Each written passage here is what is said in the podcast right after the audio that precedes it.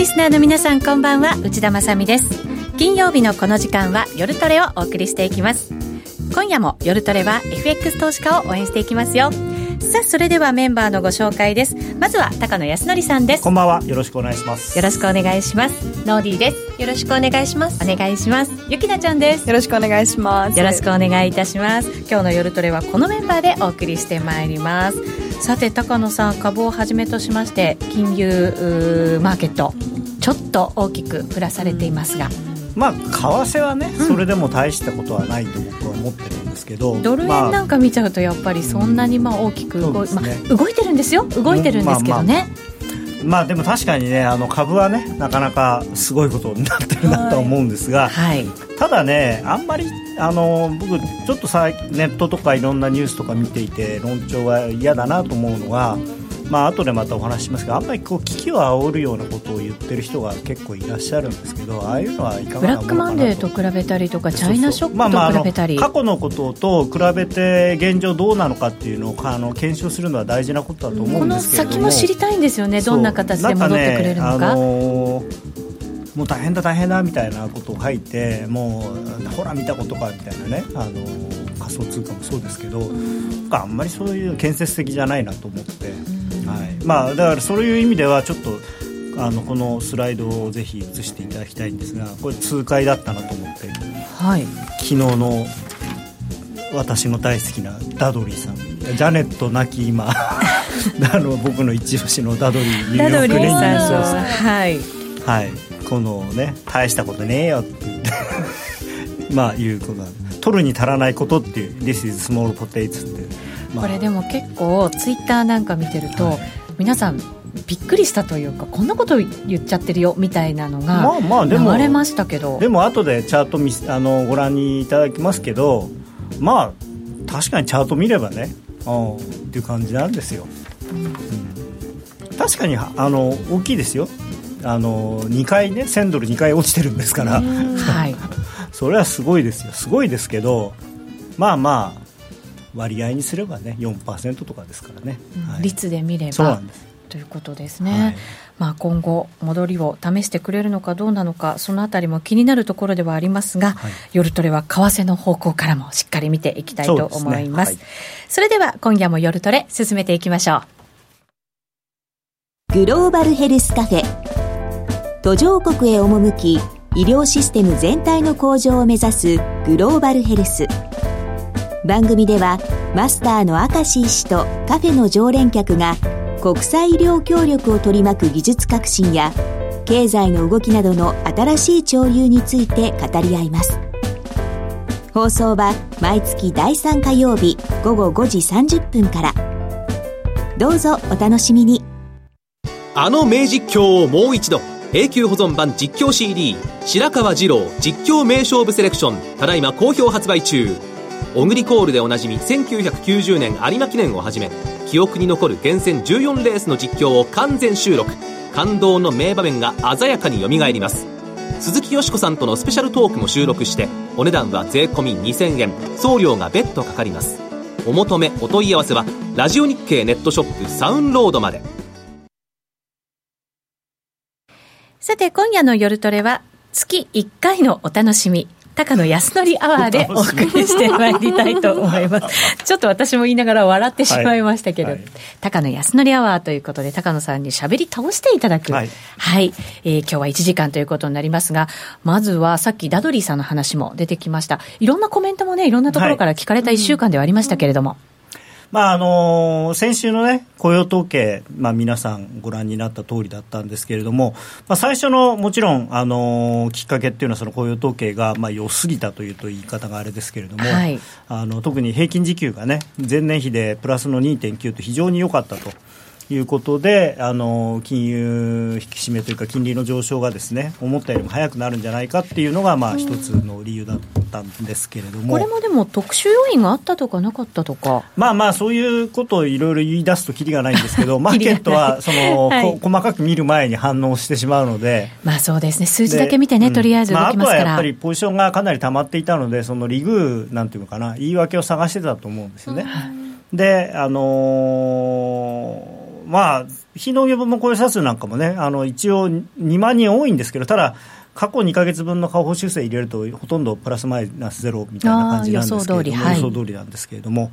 まあ、で、アメリカの金利がばーっと上がって、それでニューヨークの株が下がったと。で、このなんかね、数字が666ドル安っていうのが、やっぱりよくなかったのかなっていう。666。あれですね。ね、あれですよね。あれですね。そう、やっぱり6並びっていうのはよくなかったんじゃないかと。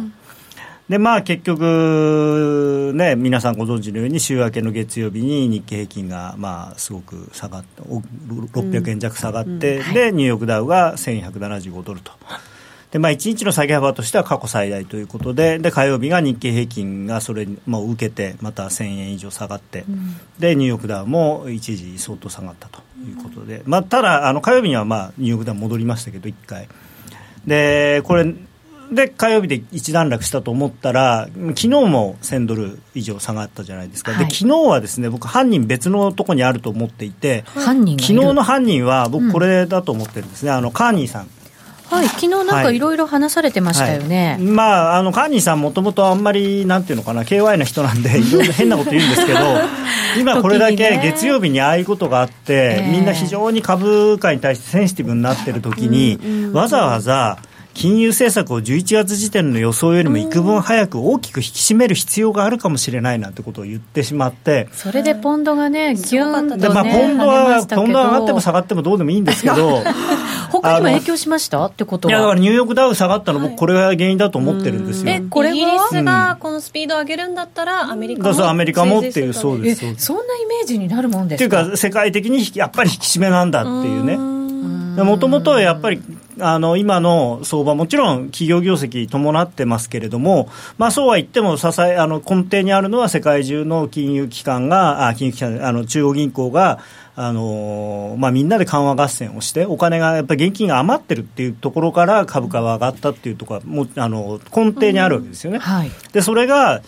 ただでさえそのアメリカが引き締めることによって、えーまあ、ちょっと危ないんじゃないかっていうムードになってる時に、いやいやいや、うちだってもう思ってたよりもっと引き締めちゃいますよみたいなことを言ったわけですよ、カーニーさんが。引き締め合戦みたいな、そういうイメージになるんですか、ね、だからね、これはね、余計なこと言ったなと思ったんですよね。だからこれに対抗するには、やっぱり黒田さんが出てきてね、いやいや、日銀はさらなる追加緩和をとかって 言えばかっこよかったりなと思ったんですけど、ね、そうそうそう、はい、まあまあね、ちょっとだから、うんやっぱりイギリス、アメリカ、それから ECB、全部引き締めの方向なので、そうすると、やっぱ株買ってる人としては、一回理由あらぎゃと思うと思うんですよ。だから僕はずっと、これは去年、去年の頭ぐらいからかな、1年ぐらい前から言ってるんですけども、これから日銀の番だと、日銀が世界の株を支えなきゃいけないと、だから、もう日銀は出口の出の字もやっぱり言わないのかなっていう。はあ世界を支えていく世界を支えていくんですそういう図になっちゃいますよね。でも世界を支えるのは別に人のためじゃなくて日本経済のためですからね。日本経済は日本日本っていうのはもう完全にその供給過剰の社会ですから世界中の人に日本の製品を買ってもらってあのなんぼじゃないですか。だから世界経済が崩れると日本経済はもっと崩れちゃうわけですよ、うん世界経済を支えるのは日本の、ね、日銀の仕事と、いつまでもそうはできないですよ。いやいやだからそうこうしてる間にまた自立回復してきたりするわけで、えー、アメリカなん国がね。そうそうそう、アメリカなんかはもう本当にずっとリーマンショック以来もうな10年近く頑張ってたわけだからちょっと一息つかせてあげないと、はいまあ、そうですね。順番にねだから。そうそうそう。本当はね、バトンタッチしていけばいいんですけど。カーニーさんがいけないんですね、ね。そう、カーニーさんがね、そう、余計なこと言ったと思いますよ。確かに、うんあのー、まあ、成長率見通しも引き上げてますし、はい、それからあの CPI もすごく高いですから、インフレがね、やっぱりちょっと気になるところですよ、ね、まあ、でもインフレは正直これ、ポンド安のせいですから、えー、ポンドが戻っていけば、このインフレはだいぶ落ち着くはずなんですよね。ということは、カーニーさん、そういうことも含めて、やっぱりポンドちょっと上げときたかったということもあるんですか、ね、もあると思いますけど、でもだからってね、だから引き締めるなんていう言葉を使うなよという、この時にね。まあそうです。よ。すみません。元気になっちゃうから。ポンドガールだから。ポンドガール。そうか。ポンドガール、もうちょっとあの世の中のあの今みんなが何にビビってるのかをね、だってこれそれこそ AI 君なんかが反応しちゃいますからね。でもちろんあの今回、そのマシントレード、AI がすごく今あの、シェアが高いですから、はい、あの人と違って値頃感っていうのを彼らあんまり持ってないので、うん、あの基本的には売りがあの下がり出すといくらでも下がるってでボラティリティ大きくなればなるほどもうどんどんどんどんこうさ売る売る売るっていうふうになっちゃうんで、うん、やっぱ相場をなんていうのかなボラティリティを上げる方向に動いてますよね。で、ひとたび動かなくなると、彼ら、どんどんどんどん動かない、動かない、動かないってなるから、もうあのボラティリティ小さくなるときも大きくなるときも、それをなんていうのかな。小ささを助長するって変ですけど、はい、より小さくするし大きくなるときはより大きくするっていうだから相場をこう振幅を激しくする要因にはなってると思うんですよね。うん、あのボラティリティ自体の振幅も大きくするっていう、うん、人みたい人人間ってやっぱりいやいや昨日このぐらいだったから今日もこんなもんかなとか思いますけど、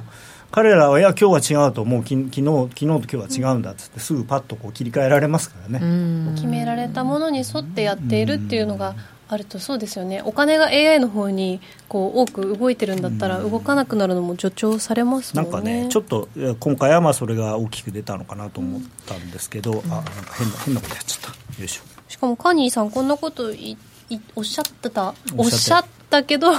結局ポンドもずるずるずると、ね、下がっちゃいましたからね。でまあその昨日のあのダドリー総裁がですねまあ今あの FRB っていうのは非常に、まあ、変な体制になっていて、パウエルさんと、それから今いるあの副議長の人は、2人とも金融政策というよりは、金融規制のプロなんですよね、うん、法律家の人で、別に経済学者じゃないんですよ。でそうなるとあの、もちろんもう一人の副議長が、おそらくその経済の専門の人がなるはずなんですけれども、その人が決まるまでは、やっぱこのダドリーさんがすごいキーマンだと思うんですよね、はい、でニューヨーク連銀総裁っていうのはいつも言ってるようにあのナンバー3なので、あそこのあナンバー3というか、まあ、今だと副議長が2人いるんで、ナンバー4になるんですけど、まあ、彼が非常に鍵を握っていると、その彼はあのいやいやいや、世界中の中央銀行が引き締めてるんだから、まあ、株は下がっても別におかしくないよねと。でまあね、さっきのまあ、この温当な訳し方をすると大騒ぎすることではないという言葉になるんですけれども、というふうにおっしゃっていて、まあ、これはもちろん市場を落ち着かせようという意図もあるんだとは思いますけれども、はい、まあ、確かにお下げすることではないのかなと。でチャートをですねぜひ見ていただきたいんですけど、はい、えー、これは、まあ、ニューヨークダウ、ークダウはい、これ、まあ、あの日中の足なんですけど、まあ、確かにですねあの2日に最初、どんと下がって5日の日にもっとドカンといってで少し戻ったと思ったらまた昨日下がったということでこのチャートだけ見ると非常に大丈夫かなっていうそうですよね、うん、まだそこ形にはなってる。まだだ今日どうなるのかっていうのは非常に大事なんですけど、えー、まあ、今日上がればね今日上がってそれで来週中に例えば2万5000ドルとか回復あ2万6000ドルか回復すればダブルボトムだなみたいな話になるんですけど、はい、ネックラインをねまだねそこになるかどうかわからないんですが、これをですね、えーと、一つ僕はこのビックス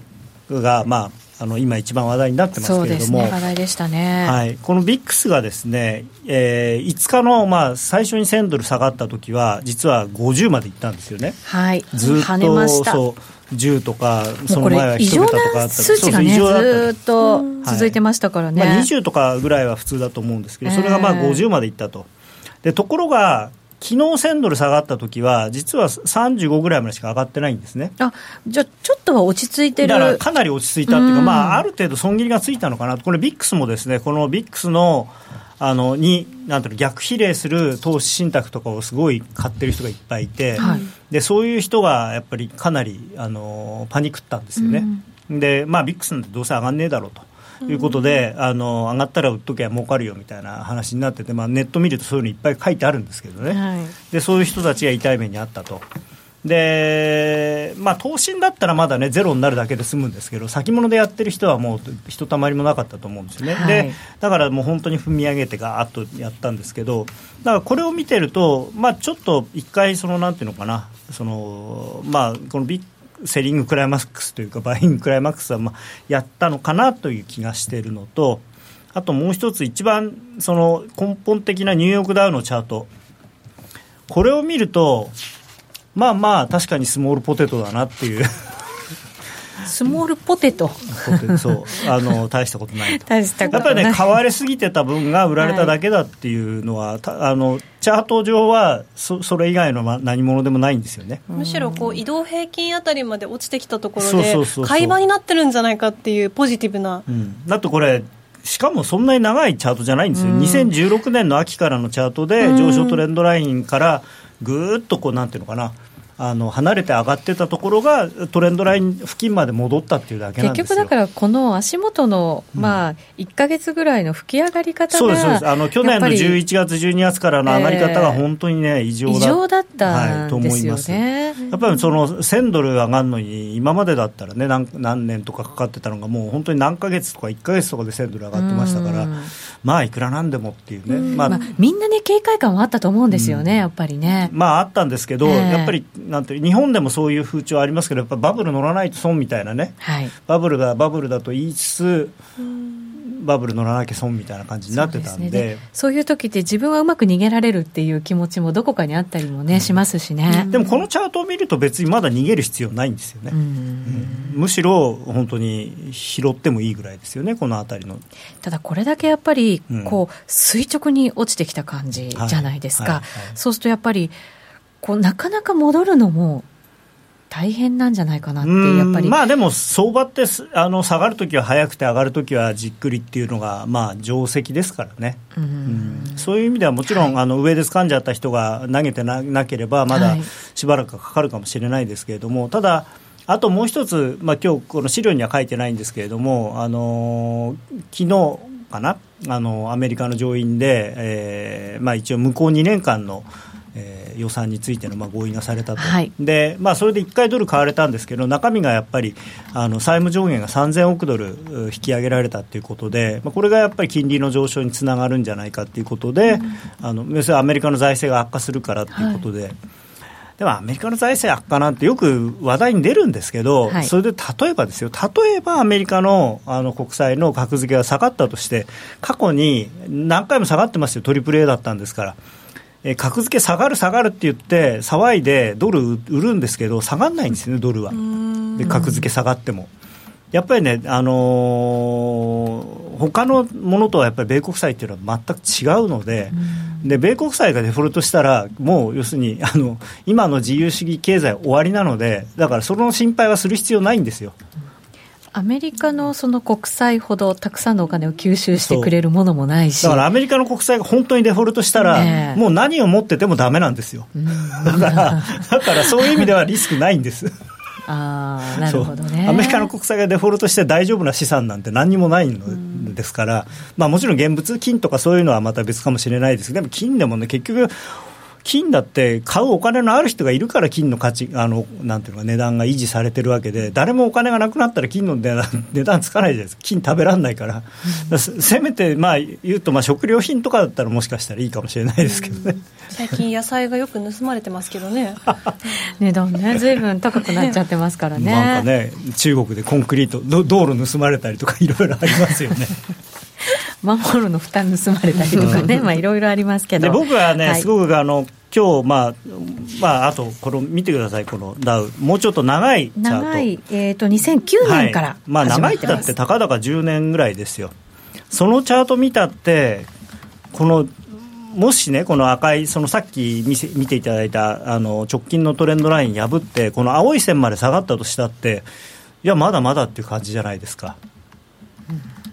うん確かにね、値幅はすごいんですよ。結構、ね、結構あるんですけど、素直にはうなずけない感じですけど。いや、もともとの巡航速度っていうのが、本来あったのが、はい、えー、まあ、現状でいうと、だから、2万ドル割れぐらいのところまで下がっても、そのもともとの巡航速度のところに戻るだけなんですよね。だから、もちろんその、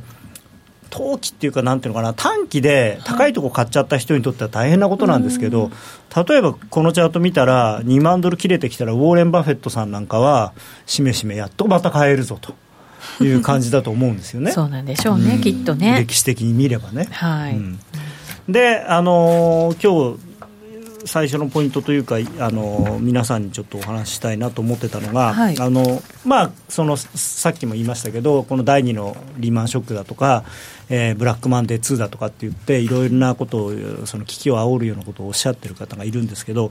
僕はこれは全く違うもんだと思ってるんですね。で、ブラックマンデーとは違う。ブラックマンデーとか、あのーそういうものとは違うと。違う。あちなみにね、ちょっと一つだけ僕、ニューヨークダウで、そうだ、ごめんなさい、懸念、懸念というかですね、嫌だなと思ってるチャートがあるんですけど、はいこのうん一目均衡表なんですけど、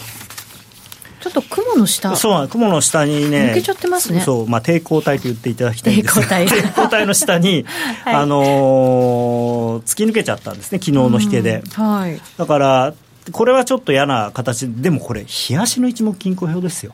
え冷や冷やしだから嫌じゃないですか？いや、でも、うん。よくよく考えたらあ、こんなに下がってんのに、冷やしの抵抗体のとこまでしかまだ下がってないんですよ。だからどれだけあの、まあ上がり方が、ねそう加熱がすごかったのかっていう、ね、逆説的に言うと、はい。だって、冷やしの一目均衡表の抵抗体なんて別に、ね、為替なんかだったらしょっちゅう行ったり来たりしてるわけですから。まあそうですね。うん。まあテクニカルはこうなんですけどね。そう。まあ、うん確かにその数字が大きいんですごくね、はい。あの派手っていうか、まあ、そのショッキングなことではあるとは思います。でも高野さん、これ、ちょっと嫌なんでしょ？まあ、だからこのあれだけ見るともうい、もう一押し来てもおかしくないかなとは思うんですけど、まあでも、すその辺はまだ分かんないですよね、今晩とか来週どうなるのかっていう。で、はい、そのさっきのブラックマンデー2の話なんですけど、はいブラックマンデーってどうだったかっていうと、皆さん、チャート、まあ、覚えてないと思うんですけど、これが85年から、まあ、そのブラックマンデー後の88年までのチャートなんですけれども、はい、ブラックマンデーの時は本当にこの直近のトレンドラインをもうまたいでというか、ズドーンと下がってるんですよ。よ。そうですね。はい、でしかもですね、ええこの時ってあの1日で22.6%下がってるんですね。うーん。だからもう全くね、マグニチュードが違うんですよ。だから、ほぼ4分の1を1日で失ったってことですよね。で今回4.6%ですからね、1000ドルって。そう考えたらね、そうなんで全すけど然、だってね。5倍以上違うんですよ。はい。うん、だからその表面的な数字にね、騙されて、だから2000何百ドルの時の500ドル、2万何千ドルの時の1000ドル、なんか割合で考えると分かるんですけど、う。んやっぱりこう2000 2 万5000とかって書いてあると、円じゃないですからね、ドルですからね？みたいな感じになりますよね。でもだから、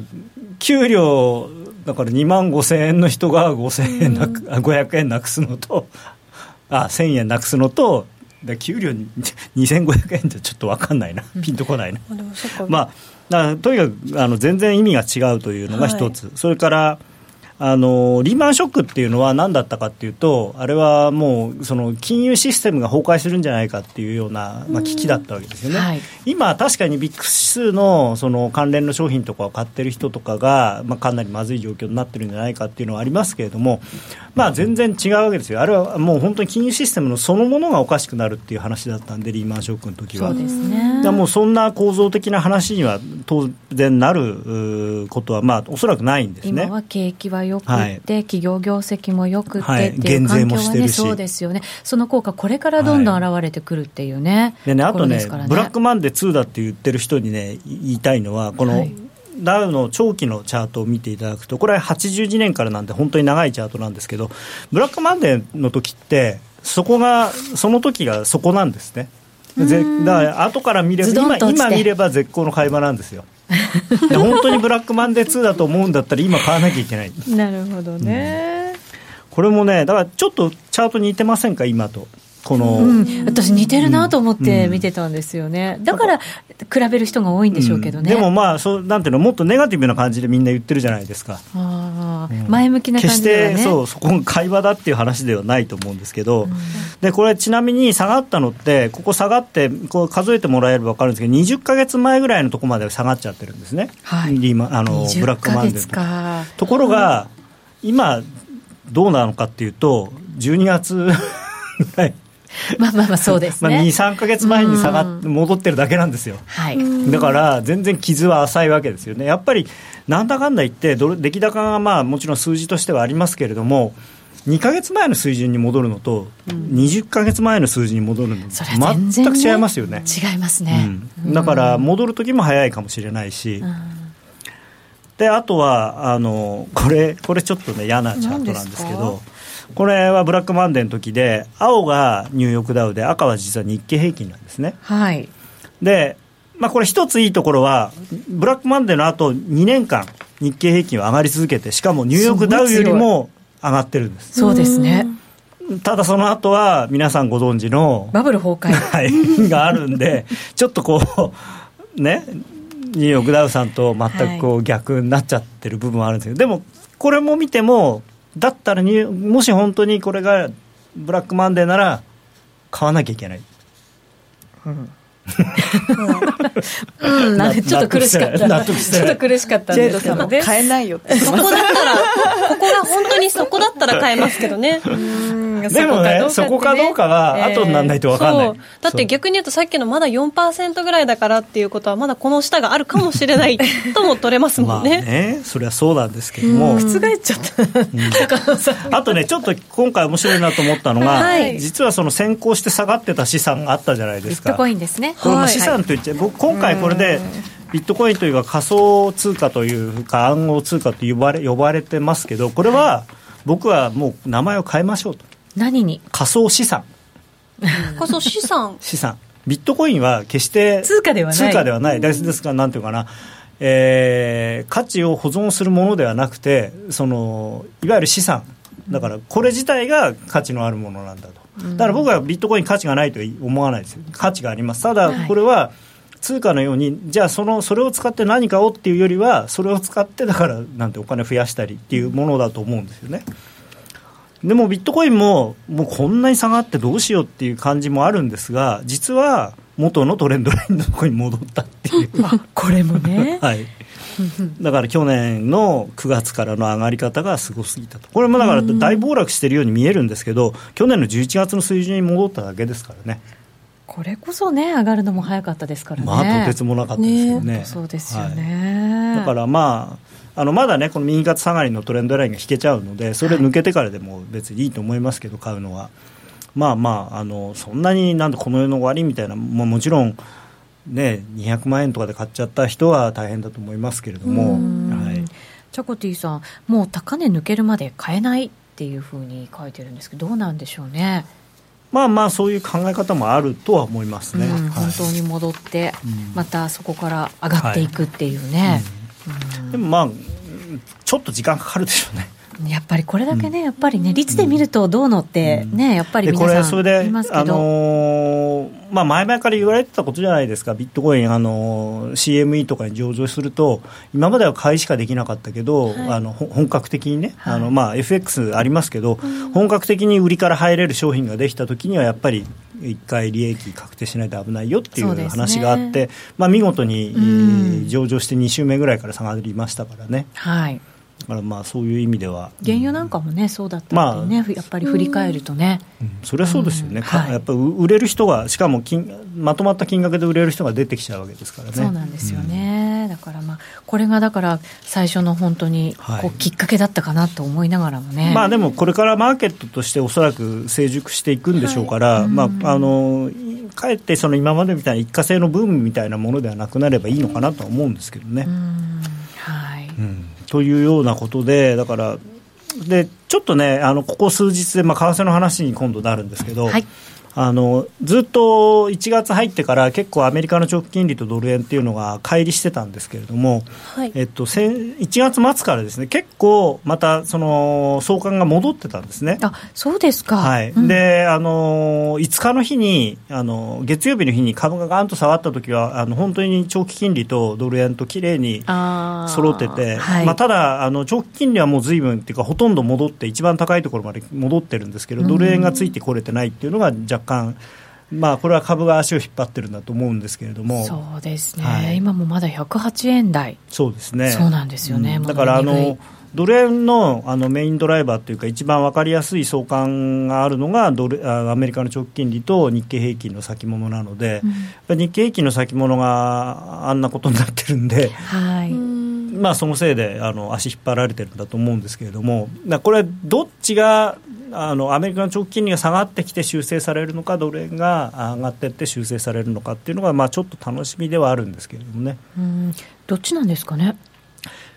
まあ、アメリカの株次第ですね、だからね、もう逃げてるようなんですけど、僕はアメリカの株、さっきも言ったように、あのビックスの動きとか、あのチャートとか見ると、まあ、もう一押しあるかもしれないけど、まあまあ、その辺までかなとは思ってるんですよね。だからそうだそうだとすると、ドル円は、あの直近の安値はもしかしたらもう一回切るような場面があるかもしれないですけど、あの107円台の去年の秋ぐらいの安値っていうのは、はい、切れない、うん、切れないんじゃないかなと思ってるんですよね。そこまでは考えてないよという。うん、うんまあ、なかなかねその株のせいにすると なんか嫌なんですけどなんかあの、はい、動くもので動くものを予想するっていうのはすごくあのなんていうのかな。あんまりよろしくないじゃないですか。でもまあ今はやっぱニューヨークダウは圧倒的にあの強いなんていうのかな。こうあれを持ってますんでね影響力を。うんまあそうですね。ただね落ち着くと今日今日なんとか一日終わってくれれば週末があるんで、ね、ちょっとみんな落ち着くんじゃないかなと。うん、日本がね3連休なんで。まあまあに、ね、うん、ね、まあでもね日本は結局ついてるだけなんですよ。あのこの株に関してはね。やっぱり週末挟んで、海外、ボーン上がって、日本だけマーケットやってないからついていけないっていう、なんかね、まあでも火曜日、ギャップアップして、バーンとね、今度は1500円高とかなるかもしれないですよ。まあ、まあね、そうです、ついていくとすればね、はい、やっぱそうなると思うんですけど、東京が一番最初、引っかぶらなくていい。いい機会ですね。そういう意味ではいいですね、前向き まあ、引っかぶるのか、例えば今日ニューヨークが上がって引けてくれたら、最初にその美味しい恩恵を受けるはずだったものが、ちょっと悔しいかなって思っちゃったりもね。まあ、本当、ニューヨーク次第ってところが まあでもそれはしょうがないですよ、やっぱり、あのニューヨークのマーケットは一番大きいですからね、株に関しては。ね。えー、ジェイドさんから107円30銭付近だけ、まあ、去年の安値ですよね、うん、そこ割れたらどこまでいくのかなという、まあ、まあ、それはチャートを見ればいろいろありますけど、なんか、うん、105円まで走るんじゃないかっていう見方もね、うん、結構ありますし、ね、まあ、105円ぐらいまで下がっても、まあ、もしそこ切れればですね、うん、おかしくないと思いますけど、まあ、さんは切れないだろうと、切れないんじゃないかなと思うんですけど、ね、その他のマーケットが、まあ、いいところまで来ていて、もう一押しあったとしても、それほど深刻じゃないよということが理由。さっきのあのニューヨークダウなんかでも、トレンドラインのところで止まればですね、それこそやっぱりあのシステム系のところとか、まあ、あと AI 君だって、あここで止まったんなら買いだなっていうふうな判断になりますからね。まあそうですね。日柄的にもやっぱりちょっと必要になりますかね？あの高値を抜くにはやっぱりあの少し時間かかると思いますね、さすがに、ね、勢いを、ね、取り戻すまでに、ちょっといろんな傷を癒さないとね。なんかのきっかけがないとだめなので。あります、きっかけ。いや、まああだから一番怖いのが、その逆向きのきっかけに今、気がついちゃったんですけど、気づいちゃった？何ですか、まあ、今あの、今日始まったあのスポーツの祭典が終わった後に、はい、あの地政学的リスクの話がまた出てこないといいなと思うんね、逆にいいきっかけって何かありますか？いやいや、アメリカの予算が成立したりして、それでそれをすごく、で実際にそのインフラ投資の金額なんかを見て、あこれだったらやっぱりいけるなとか。っていうのはあると思います。あとはあの4月、5月ぐらいになってくるとアメリカの企業業績とかも出てくるんで、うん、じゃやっぱりこう上がるときはこうじっくりじわじわというか一歩ずつそうなんです本当は一歩ずつ上がんなきゃいけないのに、はい、なんかほら2段飛び3段飛びで上がったじゃないですか、まあ、去年から、ね、それがちょっとね。みんなね、あれなんですよね、トランプさんのこと、悪いことばっかり言うくせに、トランプさんが大統領になってからの株だけはものすごいぴょんぴょんぴょんぴょん買ってますからね、そうですよね、あの決まった時もね、ドル円結構動いたりもしましたし、ね、まあ一回売られましたけどね、はい、ちょっとだけ。そういえば、トランプさんが決まるちょっと前ぐらいから、なんか、もともとあんまりこう一緒にいないかもって言われてた金融屋さんと近くなりませんでしたか、うん、ああ、ていうか、もともとあの人お金大好きですからね、うん、そうですね。ビジネスマンですからね。ビジネスマンですから、はい。まあ、ただその彼はなんていうのかな重工長大産業っていうのかな、まあ、従来型の産業、はい、不動産屋さんっていうとかあと何？あのまあ、カジノとかそういうものなのに対してそのいわゆる昨今のウォール・ストリート流のその金融工学だとか、そういうなんていうのかなトランプさんにしてみれば楽して稼いでる系の人は嫌いなんでしょうね。だ地道にお金貸し融資とか、そういうので稼いだりとかっていうのは別に全然彼は嫌じゃないと思います、ね、だから減税策なんかもねやっぱりねガツンまあただあのあと銀行に関してあの規制緩和が相当行われるという方向性なので、はい、それもやっぱりアメリカのやっぱり金融ってものすごいそのなんていうのかな儲ける力のある産業だから、うん、そこがさらに儲かるということになると、やっぱりニューヨークダウなんか全体を引っ張る力はあると思います。あと軍事費がものすごく増えるんで軍事産業、まあ、軍事費が増えることがいいことかどうかというのは別にして、純粋に経済のこととして考える分には、株には非常に強いプラスになると思うんですね、でそんなのでもあのアメリカの財政がどうのこうのなんての吹っ飛びますよ。はい、はい今、ドル円見ていただいたので、はい、ちょっとユーロも。でユーロはですね、はい、これずっと言ってるんですけど、ユーロっていうのは、実は原油相場との相関関係がすごく強いんですね。はい。でこう見ていただければ分かる1月末から本当に綺麗にシンクロしてて。本当だ、はい、あのまあ、このところでも原油戻っても、ちょっとついていけてない感じそうです、ね、あいや、これは逆です、ユーロが上がってて、あの原油はちょっとまだ上がってきてないっていう感じですね。そうなんですね、うん、でも原油がね、60ドル切れちゃうと、またちょっと、またあの原油自体の相場が変わってきちゃうと思うんですけど、うん、60ドルホールドしてるうちはまだ上あるかなっていう感じなので、はい、まあまああの、ユーロドルもまだいいかなという。ちょっとね、このあたりのその相関がかなり1月は崩れてたんで、はい、それが実はあのすごくマーケット混乱しているように見えて、えー、実はあの昔の 友達と仲良くしてるというドル円、ユーロドル組んだというね。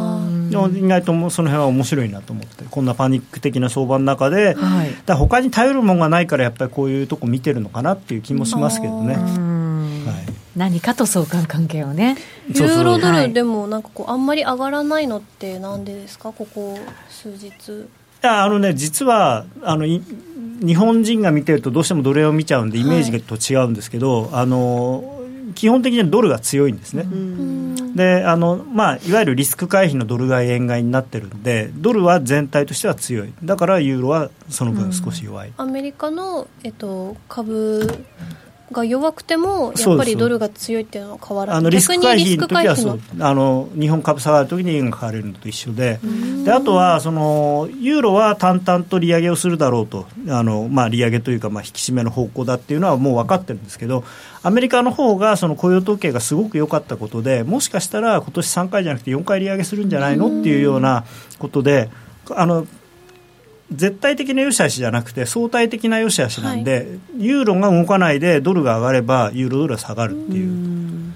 そっかじゃあ株ばっかりにこう気を取られて、なんでなんでって思ったけどよく考えたらそういうことだったんですね、そうそう。こっちはだから金利に反応してる金利というか、うん、っていうことだと思うね。ですね。ただこれねそれでまだ時間大丈夫ですよね。もうちょっと大丈夫です。はいあのー、これ実は先月あのこの番組に出た時の約1か月前にお話をした時のチャートなんですけど、はい、これユーロドル。でこれを見てあの抵抗体月足のチャートで抵抗体の中入ってきたから次目指すのはこの38.2%戻しの1.2525のところですね、はい、っていうお話をしてこれどうなったかっていうとですね、はい。答え合わせをすると、えー、1.253いくつまで上がってまあまあだから32.382の戻しをやったんでちょっと押してるっていう見方もできるんですよね、はい、テクニカル的に見ると。まあまああの節目のとこまで戻したから1回利食いが入ってるとすごい自分で見てねああ当たってるなみたいな。自画自賛。自画自賛。いやでもねあのあんまり見事なんでね、うん、びっくりしちゃったっていうか私もでもそういう話したの覚えてます、うん、よくこんな綺麗なところに止まってくれたなという。時々振り返るのもいいですねそうや、ね、いややっぱりあのたまにね、はい、こうだったんだよっていう話もいい時ばっかりじゃなくて、はい、悪い時もね。で実はポンドドルの週足がこういうふうになってまして、はい、ポンドドルは、はい、はい、これもあの下落トレンドラインを抜けてきてるんでもうちょっと上がりますよみたいな話をさせていただいて、はい、まあ、実際こんな感じになってるんですけど、うん、まあ、結構上がりましたよね、ポンドはね。で、ね、今も下がってるんですけど、これもちょっと上がる勢いが早かったんで、修正と。でこれ週足の今、あのー、線 なんだっけ。えー、転換線のところまで下がってそこで一回止まってる形なんですけれども、はい、はい、だからあとはあのこれは一気にあのこの週足のチャートの2014年からのあの下げの38.2%を超えて、えー、その超えて行き過ぎた分を少しこう戻したと、うん、だこの辺りで少し底値固めすれば今度やっぱり次は半値戻しっていうところをトライしにいけるかなということで、まああのちょっと早かったんで、少し時間あのスピード調整があるかもしれない、まあ、今、スピード調整をしてるんだと思うんですけど、まあ、ポンドはまだやっぱり上でいいかなと。で、オージーに関してもですね、これ、オージードルの週足で、これ先週、先週先月のお見せしたチャートなんですけど、その後どうなったかというと、上がって、まあ、ただ前回の高値付近のところで1回止まっちゃったんで、少しまた戻してますけど、はい、まあまあ0.7750とか、この辺りは1回止まって、まあ、ここで止まればまた上がるかなという感じだと思います。はい。はい、えー、それではお知らせを挟んでまだまだ伺っていきたいと思います。ここでお知らせです約定力で選ぶなら FX プライム by GMO レートが大きく滑って負けてしまった。システムダウンで決済できず損失が出た。などのご経験がある方は FX プライム by GMO のご利用を検討してください。FX プライム by GMO では数多くの勝ち組トレーダーが認める約定力と落ちないサーバーで安心してお取引いただけます。FX プライム by GMO のホームページでは勝ち組トレーダーのインタビュー記事を公開中。勝ち組たちの取引手法を学びたいという方は、真面目に FX で検索。株式会社 FX プライムバイ GMO は関東財務局長金賞第259号の金融商品取引業者です。当社で取り扱う商品は価格の変動などにより投資額以上の損失が発生することがあります。取引開始にあたっては契約締結前交付書面を熟読ご理解いただいた上でご自身の判断にてお願いいたします。詳しくは契約締結前交付書面などをお読みください。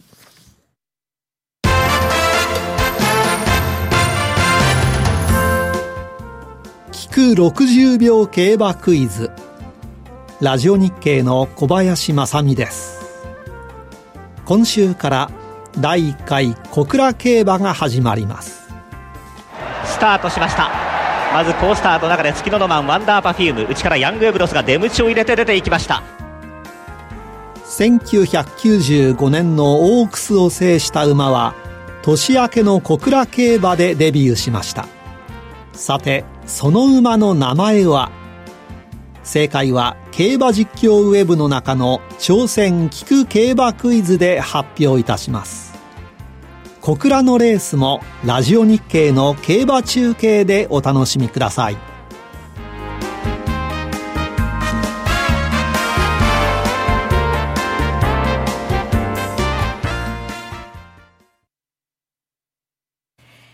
夜トレ、高野康則の今夜はどっち？このコーナーは、真面目に FX、FX プライム by GMO の提供でお送りします。さあ、ここで小杉団長も加わってくれました。そうですよね。今日、出番じゃなかったんですけどね、はい、出番じゃなかったんですけど、はい、急遽ちょっと。なぜに？もう最近出たがりなんで。最近。仲間割れはやめて。仲良くね。ゆき が頑張って。間に挟まれてるから。まあ席近いからいつも。はい。あのー、手にしてるのは？この内田大先生。あの名著。あの FX オクトレはい、ここにあの、えーと、出出演っていうんですか？なんていうのインタビューさせていただいた。トレーダーの、はい、ヨーヨーさんが。そうなんですよ。今日あの来てくださ実はスタジオに急遽来ていただいてそうなんです。小杉団長がね私が申し訳ないです。無理やり連れてきた。っていう引きずってきたランチしてきたっていう。そうなんですよ。あの まだ本読んでない方もいらっしゃると思うんで、簡単にご紹介するとサラリーマントレーダーでいらっしゃるんですよね、はい、まだサラリーマンをやってらっしゃって、ただもう何年も、えー、奥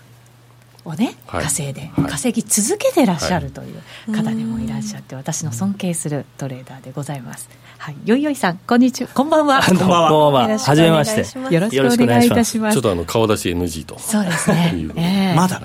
まだ？あれ？いやちょっと準備してなかったもんで 今日無理やり連れてこられたんですもんね。あそうですね。ねですよね。半ば。一緒にちょっとあのいろいろお話しさせていただいて。まあ、あの前回私ごあの出演させていただいた時あのセミオフ会の話をしたと思うんですけど、はい、それにちょっと講師として、こう出ていただけないですか？っていうのを口説いてたいてたんですね今日ね。はいまずはじゃあ夜トレに行きましょうかと。それで来てくださった、はい、あそうなんです。今日来てくださって時間も限られてるんで、はい、ちょっと最近のトレードどうですか？最近ですか？はい。いや最近やっとちょっとこう動きが出てきたじゃないですか。ようやく、ようやくちょっとこう出てきてやっとやっとなんかいい感じになりつつあるなっていう感じですね。年始までちょっとなんかこう、うんって感じだったんですけど、はい、今なんか少し、今月は割といい感じ。いい感じだと思います。良き表情を見せていただきまして。儲かってるぞっていう笑顔。をね見せてくれるやっぱり。そうですね。そうなんです値幅がないと。動かない時期はあのやっぱこう動かないなってうまくいかないなっていうことがよいよいさんでもあるいやもう全然あるんですよね、うん、なんでその動かない時はもう遊ぶか何かするっていうもう別なことをした方がいいかな遊ぶっていうのはそれはチャートで遊ぶとかそういう 遊ぶなのか。物理的にというか。ご家族をすごく大切にしていらっしゃってでだから FX やるときとご家族で楽しむ時間すごいちゃんと分けてらっしゃるんですよね。そうですね。はい、そうなんです。だから家族との時間がじゃあすごく去年なんかは多かったんじゃないですか。もしかしたら。僕はその方がラッキーみたいなところもあるんですか、ね、稼いでもらってねしっかりね。それも重要だと思うんですけど、はい、でトレンドが出てきて今何の通貨中心にやってらっしゃるんですか？まあ、自分はもともとドル円なんでずっと、はい、ドル円ですね、今でもこのところちょっとこう下がってきてそっちもじゃあちゃんとショートも取ってらっしゃると。どっちかというとショートの方が好きなんで、はい、速さがやっぱりあるから、ね、速さありますしあとちょっといつもだったらパソコンでやるんですけど、はい、たまにスマホでやるときはあのショート方向にしか書けないことが多いです、ね、そうなんですか、はい。まああのなんていうか何かがあったらすぐ落ちちゃうじゃないですか。あの、ロングで、バーンとこう、上に上がるってあんまりないでしょ。なんか、ものすごくいい材料とか、介入があった時とかっていうのは、あるんですけど、はい、大体なんかこうミサイル飛んできたりとか、なんかあると、下の方に動くんで、はい、やっぱり安心してほっといても放置できるのはショートの方かなっていうことで、大体ショートオンリーなんですよ。そっか、ポジションを確認してない時でも、そんなに不安にならないのはショートなんですね。まあ、ショートかなと。はい、サラリーマンだから仕事中にしょっちゅうしょっちゅうチャート見るってわけにはなかなかいかないですもんね。まあ、いかないですよね。ねちょっと仕事手につかない。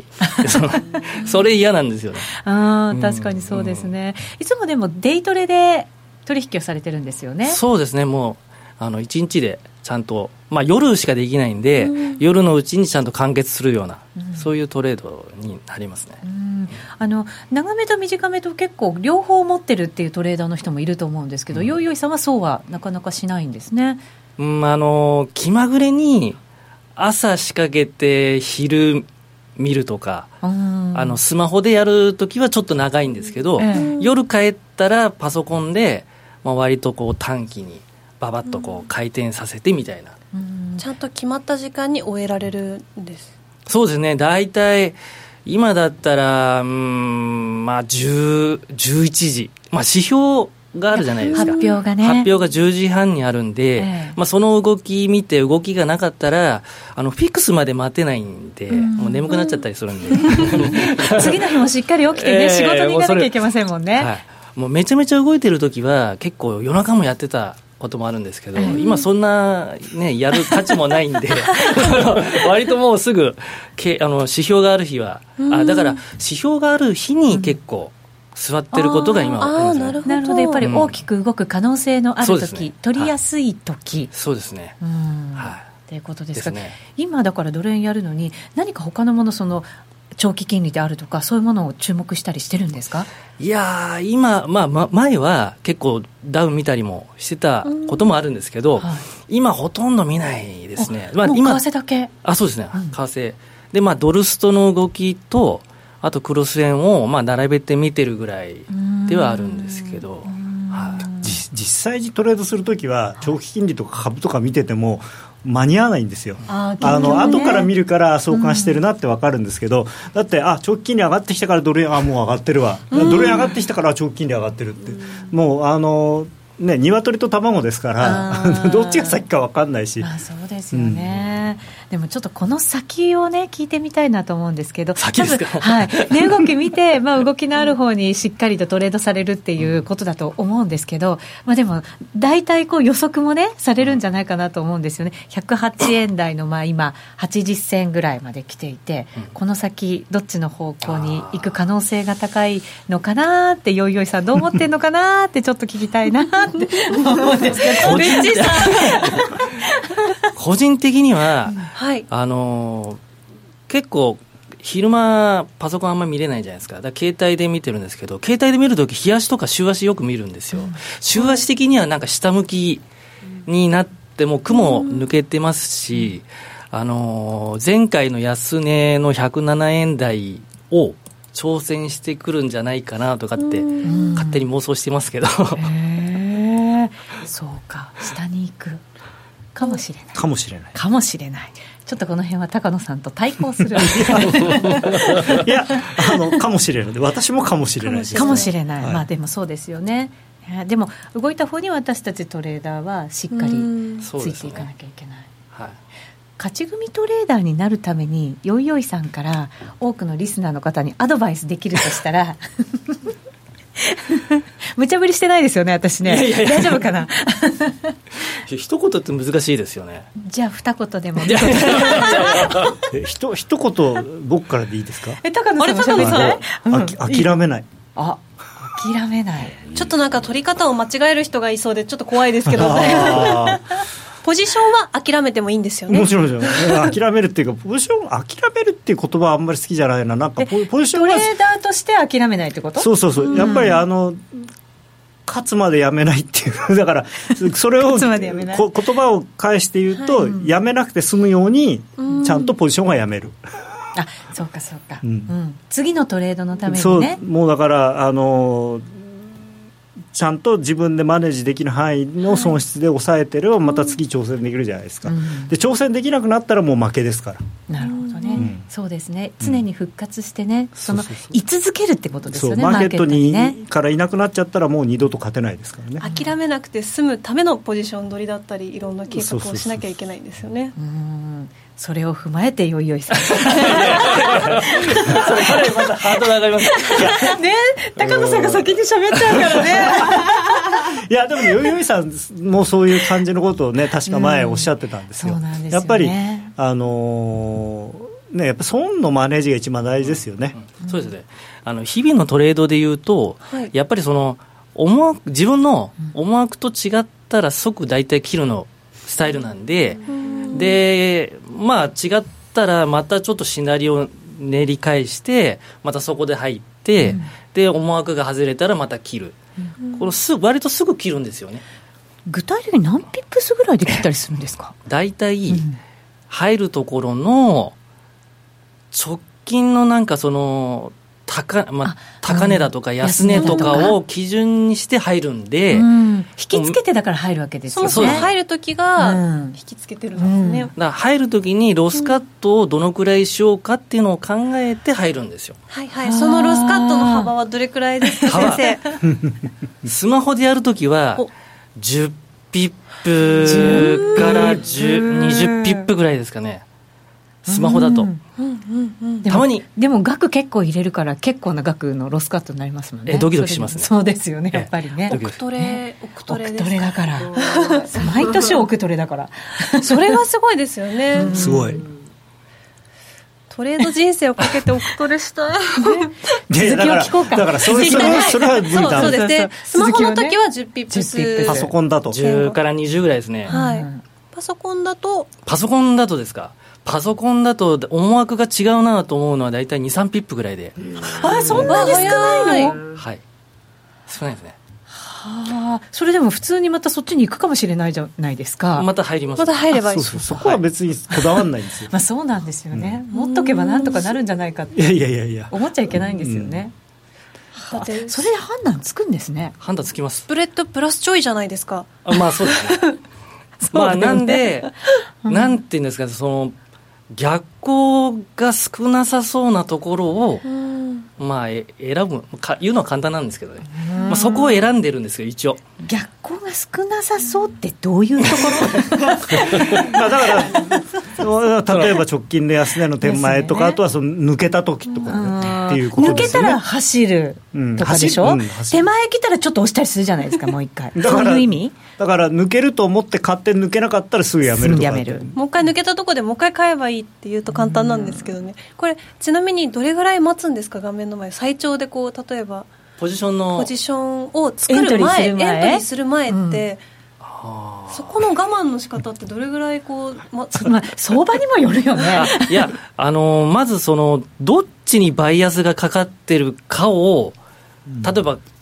仕事から帰ってくるじゃないですか、はい、パソコン開いてチャート開けますよね、その時に今どっちに向かおうとしてるのかをちょっとしばらく眺めてる。で一応その高安水平線よく引くんで、あの結局その値動きがあるっていうことはその水平線ブレイクしてどっかにどっちかに行くっていうことなんで水平線を引いたときに今今ある価格がどっちにブレイクを従ってるかっていうのを見ながら、まずババイアスがどっちに傾いてるかをまあ見て、でまあそれで、まあ、さっき言ったその円まあ、その動き出しそうなところの手前で、まあ、そのロスカットを考えて入る。もうアスリートじゃないですか。動き出しそうなところを割り出して。さっ、うん。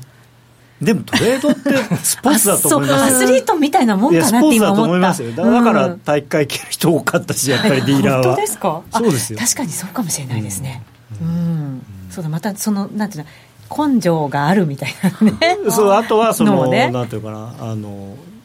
やっぱりやられたこと引きうじうじ引きずるようなタイプの人って向いてないじゃないですか。ヨーヨーさん引きずらない。まあ結構回数重ねるんで、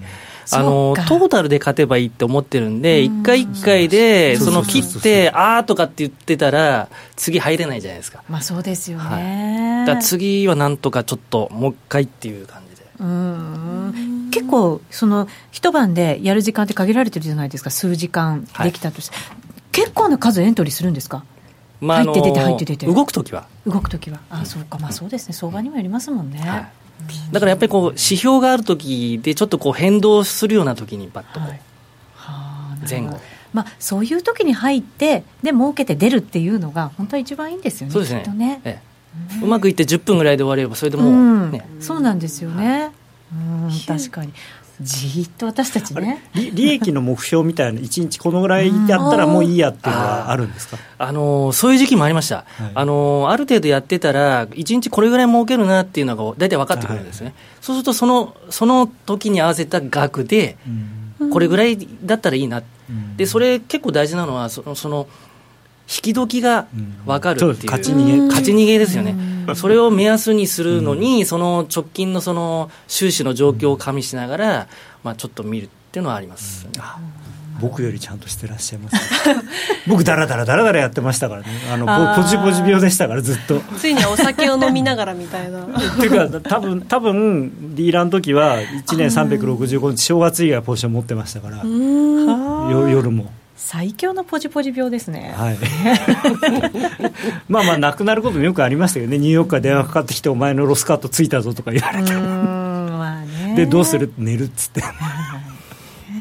今日は急遽はいオクトレーダーの、えー、よいよいさんに来ていただきました。えっ、ー、と今日本当に時間限られていてえー、あまり話聞けなかったんですけどまたこういう機会があったらぜひお越しいただきたいとお待ちしております。で詳しくは本をぜひお読みいただいて。ちょいちょいちょっと宣伝もね、ね、ちょいちょい。しかも今ね小杉団長に本をあげろと。上にあげろとね。目でね。合図をの遅くて。いえいえとんでもないです。はいぜひお読みいただけたらなというふうに思っています。よいよいさんありがとうございました。ありがとうございましたえー、さて高野さんに来週の予定聞こうかなと思ったんですけど延長戦で。そうですね。延長戦でぜひ皆さん来週のポイントなども伺っていきますので引き続き番組ホームページからユーストリームに入っていただきましてご覧いただきたいと思います。高野康則の今夜はどっち？このコーナーは真面目に FXFX プライム by GMO の提供でお送りしました。さてラジオの前の皆さんとはそろそろお別れのお時間となります。引き続きユーストリームでお楽しみくださいそれではまた来週です。さようなら。さようなら。さようなら